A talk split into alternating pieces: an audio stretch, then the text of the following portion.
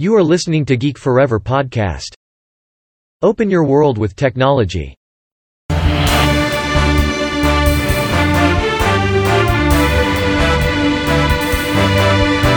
This is Geek Daily. ครับผมดนทลาดนจากดอดนบล็อกนะครับและนี่คือรายการ Geek Daily นะครับรายการที่จะมาอัปเดตเรื่องราวของเทคโนโลยีใหม่ๆนะครับรวมถึงเรื่องราวทางวิทยาศาสตร์ใหม่ๆ ที่น่าสนใจนะครับที่ผมจะมาเล่าให้ฟังผ่านรายการ Geek Daily นะครับสำหรับใน EP นี้นะครับก็เช่นเดิมนะครับก็มีเรื่องราวทางวิทยาศาสตร์ที่น่าสนใจนะครับโดยเฉพาะเรื่องราวของวงการการแพทย์นะครับในการปลูกถ่ายเซลล์สมองขนาดเล็กนะครับที่ถูกเรียกว่า organoid นะครับซึ่งเป็นสมองที่ได้รับ การปลูกในห้องปฏิบัติการนะครับแห่งมหาวิทยาลัยแห่งชาติแคลิฟอร์เนียซานดิเอโกนะครับซึ่งงานวิจัยชิ้นนี้นะครับนำโดยนักวิจัยที่มีชื่อว่า Alysson Muo tri นะครับซึ่งเขาและเพื่อนร่วมงานของเขาเนี่ยได้เปลี่ยนเซลล์ผิวหนังของมนุษย์เนี่ย ให้กลายเป็นเซลล์ต้นกำเนิดนะครับ จากนั้นพัฒนาให้กลายเป็นเซลล์สมองในตัวอ่อนนั่นเองนะครับ โดยเจ้า organoid ที่เป็นลักษณะเป็นลูกบอลขนาดเล็กเนี่ย มีจำนวนเซลล์กว่าหลายแสนเซลล์นะครับ รวมถึงมีสารเคมีแล้วก็สัญญาณไฟฟ้าเช่นเดียวกับเซลล์ในสมองมนุษย์ของเราจริง ๆ นะครับ โดยการทดลองครั้งล่าสุดเนี่ย พวกเขาเนี่ยตัดสินใจที่จะนำเซลล์ตัวนี้นะครับที่เป็น organoid เนี่ยจะ นำไปยังสถานีอวกาศนานาชาตินะครับ เพื่อดูว่าพวกมันเนี่ยพัฒนาอย่างไรในสภาวะ ไร้แรงดึงดูดนะครับ ซึ่งงานวิจัยของพวกเขาเนี่ยมีความน่าสนใจนะครับ โดยทางด้านดร. Muotri เนี่ยได้รายงานว่าเขาเนี่ยได้ทำการบันทึกคลื่นสมองใน organoid เหล่านี้นะครับที่พวกเขาปลูกถ่ายขึ้นมานะครับ ซึ่งปรากฏว่ามันเต็มไปด้วยคลื่นจากเครือข่ายเซลล์ประสาทนะครับ รูปแบบคลื่นเฉพาะที่ถูกเชื่อมโยงกับรูปแบบของกิจกรรมทางสมอง เช่น การดึงความทรงจำรวมถึงความฝันในมนุษย์จริง ๆ นะครับ ซึ่งในขณะที่พวกมันเจริญเติบโตขึ้นเนี่ยนักวิจัยก็พบว่าขึ้นมีการเปลี่ยนแปลงในลักษณะที่คล้ายกับการเปลี่ยนแปลงในสมองที่กำลังพัฒนาของทารกคลอดก่อนกำหนดนะครับแต่ต้องบอกว่างานวิจัยนี้นะมันไม่ได้เพิ่งเกิดมานะครับ เพราะว่ามันใช้เวลามากว่า 6 ปีแล้วนะครับในการ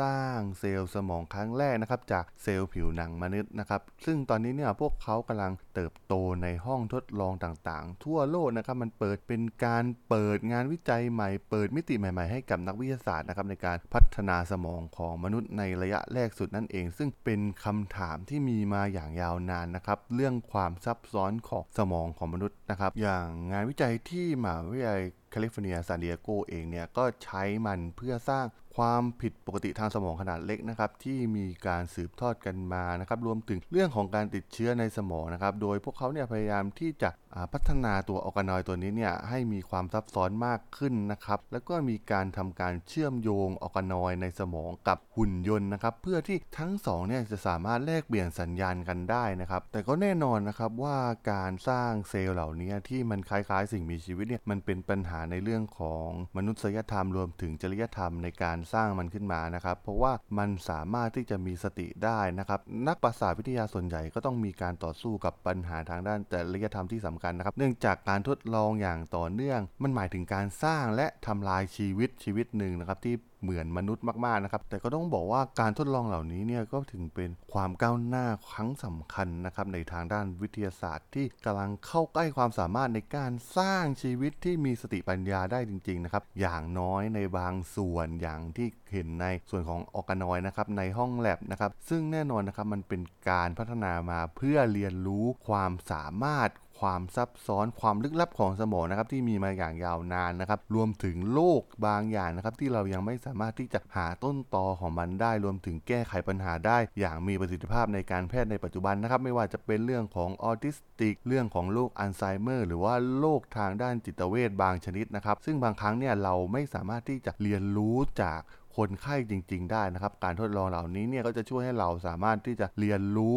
สิ่งเหล่านี้ได้นะครับ ผ่านการทดลองในสมองที่มีขนาดเล็กที่มีการเพาะขึ้นมาในห้องแล็บนั่นเองนะครับ พบกับความผิดหวังนะครับสำหรับการรักษาความผิดปกติของสมองนะครับ เช่นโรคออทิสติก รวมถึงโรคจิตเภทในบางชนิดนั่นเองนะครับ ที่ยังเป็นปัญหาท้าทายของมนุษยชาติเราอีกต่อไปในอนาคตนั่นเองนะครับ หวังว่างานวิจัยชิ้นนี้เนี่ยก็จะพัฒนาให้สามารถที่จะมาช่วยเหลือเรื่องราวเหล่านี้ได้ในอนาคตนะครับ เราก็ต้องมาดูกันต่อไปนะครับ ว่าเซลล์ organoid เหล่านี้เนี่ยเมื่อเติบโตขึ้นมาจริงๆเนี่ยมันจะออกมาเป็นรูปแบบไหน และสามารถที่จะทดลองอะไรได้บ้างนะครับ การแก้ปัญหาเรื่องโรคต่างๆ ที่เกิดขึ้นเนี่ยมันจะทำได้จริงหรือไม่นะครับเรื่องราวเหล่านี้เนี่ยก็ต้องติดตามกันต่อไปนะครับซึ่งหากมีการอัปเดตเนี่ยผมก็จะมานำมาเล่าให้ฟังอีกครั้งหนึ่งนะครับสำหรับงานวิจัยด้านการสร้างเซลล์สมองขึ้นมานะครับจากเซลล์ผิวหนังมนุษย์ตัวนี้นะครับสำหรับเรื่องราวของออร์แกนอยใน EP นี้เนี่ยผมก็ต้องขอจบไว้เพียงเท่านี้ก่อนนะครับสำหรับเพื่อนๆที่สนใจเรื่องราวของเทคโนโลยีรวมถึงเรื่องราวทางวิทยาศาสตร์ใหม่ๆนะครับ